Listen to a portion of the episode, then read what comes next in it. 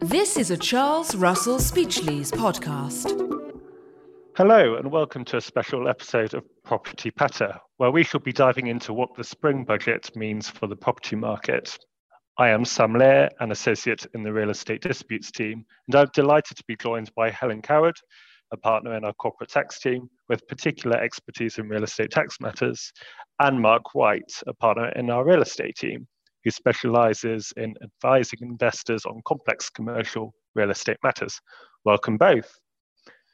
Following the ill-fated mini-budget under the Liz Truss premiership, Chancellor of the Exchequer, Jeremy Hunt, was tasked with steering the economy into calmer waters with his autumn statement. Yesterday, he delivered his first spring budget, and whilst there were eye-catching reforms to pensions and childcare, which have dominated column inches, less has been reported on what the budget actually means for the property industry.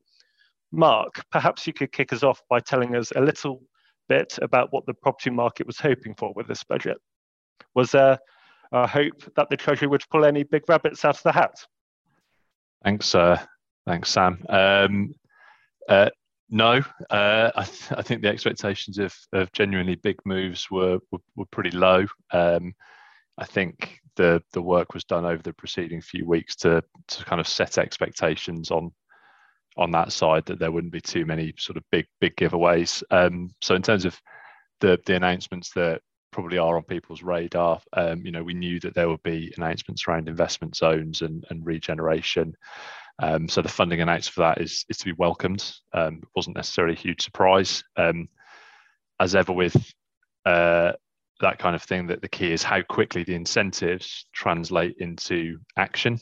Um, but to take for one example, the costs of development and recruitment around London, around Oxford, around Cambridge uh, are only going up. So if the potential of some of the other big university towns can be unlocked, then that's definitely going to prove a, a boost for growth businesses in life sciences, in tech. So that's that that's a, a positive, but as I say, not a massive surprise. Um, there is a need and a and a and a desire in the industry, I think, for some support from government on on energy efficiency. There was some lobbying from the industry uh, before the before the budget for support on investment allowances to promote retrofitting of commercial property. We got some of that. Um, whether government could have done more, particularly for small businesses um, who, who, you know, arguably need cash in hand rather than rather than reliefs to um, to carry out retrofitting works is, is, is something that is probably up for debate.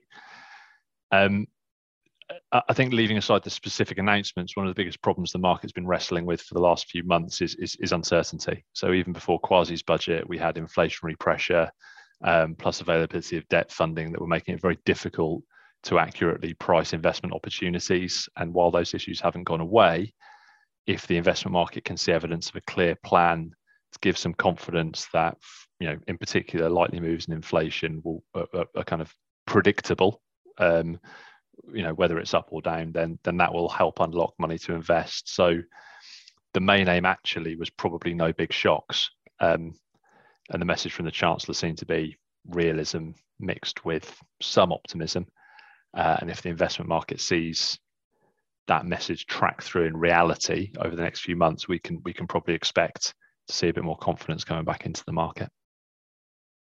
Thanks, Mark. And Helen, what did the budget actually deliver? As Mark said, uh, there were few few surprises in the budget and a few big measures really. So a lot of a lot of what has been announced and what has come out of the revenue and the documentation are, are more technical changes and they're sort of tinkering with existing regimes, mostly actually to make them more user friendly and, and to deal with problems, teething problems in particular with the corporate interest restriction rules, rather than wholesale changes. So you've got some amendments to the REIT regime, the real estate investment trust regime, which uh, are largely technical but helpful. So to take one example, that there is a requirement currently for a REIT to hold a minimum of three properties in order to qualify. Um, and that will will go away now as long as the the REIT holds a single commercial property worth at least 20 million pounds. So that's quite helpful for anyone who's looking to establish a REIT but only has one large property. And, and I can think of, of some clients in that position. So that will be welcome. And um, most of the technical changes are, are along those lines. They're sort of common sense changes to existing regimes that will make them easier for taxpayers to apply without really changing much in terms of their scope. Um, so we had those for the corporate interest restriction rules, as I mentioned, for the REIT rules, for the qualifying asset holding company regime, which only came into effect last year. And so we're seeing some teething problems there, which are being resolved. Um, and then I've talked all about the small changes, but I haven't mentioned the, the only changes which were larger. So a, a lot of um, excitement in the run up to the budget about what would happen with capital allowances. Um, the super deduction is, is due to come to an end, which has allowed for uh, a capital allowance effectively of 130% for new expenditure on plant and machinery. And a, a lot of speculation about what the Chancellor would do with that coming to an end at the same time as the corporation tax rate going up to 25% on the 1st of April. Um, and, and rightly a lot of concern about what the combination of those things would mean for investment uh, and the growth of, of the UK economy. And I think it's fair to say that the Chancellor really delivered on that point for, from a taxpayer perspective. So there will be full expensing available for at least three years until the 31st of March 2026. And that effectively means that there'll be full um, tax relief available for those taxpayers who want it for new items of plant and machinery. Um, it, there's a few points to, to note in relation to that. Um, the first, as I say, is that it's only available on new items, not on second-hand items. So for, for property transactions, for example, what goes into your 198 election, that's existing expenditure, existing assets, and, and that wouldn't be affected by this measure. Um, the other point to note is that if you then later dispose of the item in respect of which you've claimed the the allowance, then there will be a charge at that point potentially. So that that's a point to watch out for. Um, and then finally, it is still possible if it would be more beneficial for the taxpayer to continue to claim writing down allowances at the current rates. So the current rates are 18% for the main rate expenditure, 6% for special rate. Under the full expensing, that would be 100% for main rate and 50% for special rate.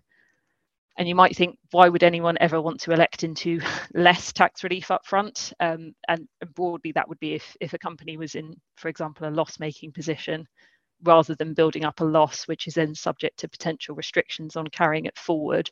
Um, you could instead claim claim the writing down allowances instead, which might in the end be a better result. Um, so that that was the main change that everybody was looking for, and as I say, the Chancellor delivered. Um, then the only other real point of, of note from a, a, corporation tax perspective or a tax perspective more generally actually for real estate um, taxpayers was the withdrawal of the suggested changes to sovereign immunity. That, that was quite a big surprise. Thank you very much. So quite a few little nuggets for property professionals and practitioners to to uh, look into. Uh, Mark, were there any big surprises from your perspective? Um, no, not really for me, Sam. Um, sorry to say. Um, I'd love to come up with some uh, something really whizzy. Um, but the as as I said earlier, they kind of they kind of trailed everything, which is sort of in in line with the you know the uh, the general theme, which is effectively keeping the surprises to a minimum um, for obvious reasons. After last year, there's you know there, there, was a bit of a desire, I suspect, to do that. So the the, the big announcements really were, were, trailed. Most of them we kind of knew about. Um, I think I'm I'm right to say, and Helen will jump in and correct me if I'm wrong, but the full expensing was better than potentially people were were hoping for or or, or were, were expecting. So so that was that was good. Um, uh, and um, as I said earlier, I, I think the, the, the big goal was probably no shock. So um, in a way, no surprises is is actually probably a good thing. Yeah, and I, I would agree with that. I think I, I personally, at least, I'd seen full expensing mentioned and, and was quite doubtful that that was what would be delivered. So that that was a welcome a welcome announcement, and I suspect lots of people were in the same boat of thinking that although clearly there would need to be some movement on capital allowances, full expensing would simply be too expensive. Um, I think the, the really interesting thing about full expensing, which uh, we haven't talked about, is that obviously, as I mentioned, it's it's only for three years at the moment. So there is a, a sunset on the on the current rules, which will end on the 31st of March 2026. But there was also an indication from the Chancellor in the speech that actually they would be looking to to take it forward and, and have it as a permanent change. And the, it was a slightly odd comment of as soon as we can responsibly do so. So it's hard to see. It, it may be that that time never comes, but I think really at the moment this is this has moved the problem three years down the road and then there'll be another difficult decision at, at, that time. But obviously politically that may be quite a different landscape. So that will be something for people to watch out for. Um, and, and otherwise as mark says mainly the budget was was something that didn't give taxpayers any any nasty shocks which was a nice change particularly after the mini budget in the in the autumn. Absolutely. you mentioned a little bit about uh, sovereign immunity um, just now. Um, why was that such a surprise to you? Yeah, yeah, good question. Um, it was a surprise, really, because the revenue's been doing the exact opposite for uh, more than it, uh, well, close to a year. So they opened a consultation last year, which in itself was a bit surprising about limiting the um, ability for sovereign immunity to be uh, claimed. And sovereign immunity is at its most basic the immunity of, of other heads of state from paying tax. And that, that's a simple way of saying it, but it, it's actually quite complex when you get down to the different arms of government and, and how it all actually works. Um, but what is uh, definitely a fact is that it's very important in relation to the investment made in UK real estate by um, people coming from abroad. So uh, I, I, do I wonder if if the projected impact of it on UK real estate investment and other investment is one of the reasons why this has been pulled. But as I say, it was a surprise because the revenue had done a detailed consultation, including looking for responses from from tax advisors, uh, all of whom will now be very disappointed that all of their detailed input into the proposed rules is is a is of no longer any use to anybody. Um, but so so the revenue it didn't look like it was a possibility that they would be restricting sovereign immunity. It looked like a certainty, and now it's just been pulled completely with no notice, really. So it's it's very welcome. As I say, it's welcome for for um, those who would otherwise have had to pay had to pay more tax on their income and gains. Um, there's also quite a lot of complexity in how these investors um, feed into tax exemptions for funds, for example. So a lot of that could have been quite a headache for people to, to work out. Um, but it, it's a very welcome change um, from, from the direction in which the government was headed before. Thank you both very much for that really helpful summary. Um, to finish then with a bit of a hypothetical, if you were the Chancellor, what might you have included? Um, let's start with you, Helen. Uh, it's, it's, a difficult one. Um, budget predicting.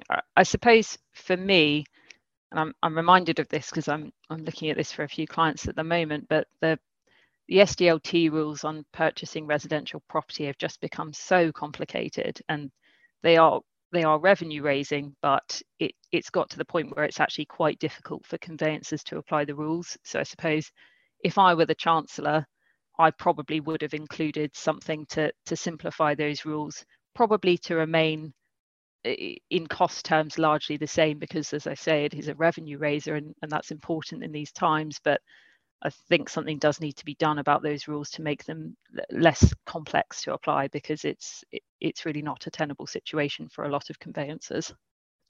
And mark? Uh, 100% tax relief for lawyers sam.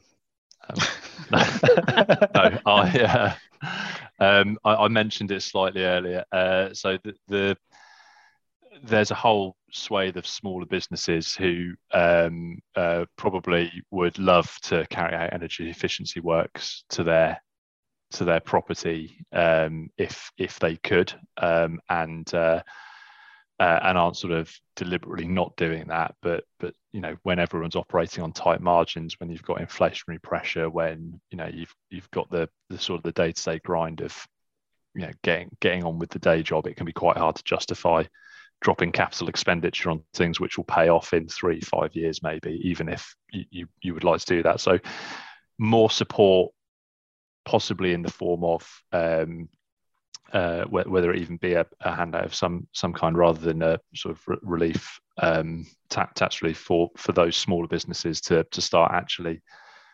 making proactive changes to their buildings to to kind of help get us towards that sort of net zero goal is um, is something that I think would be would be good um, to to see. So that would have been that would be good to see. Um, whether it will happen, I don't know, but it's it's certainly in line with the the stated aims of the government. Um, so that would be that would be my one. Well, thank you both very much. And if any lawyers are entitled to tax relief, it'd be you too. So thank you very much for your for your very quick work in sort of digesting the yesterday's budget. And thank you everybody for listening. Until next time, goodbye. This is a Charles Russell Speechlys podcast.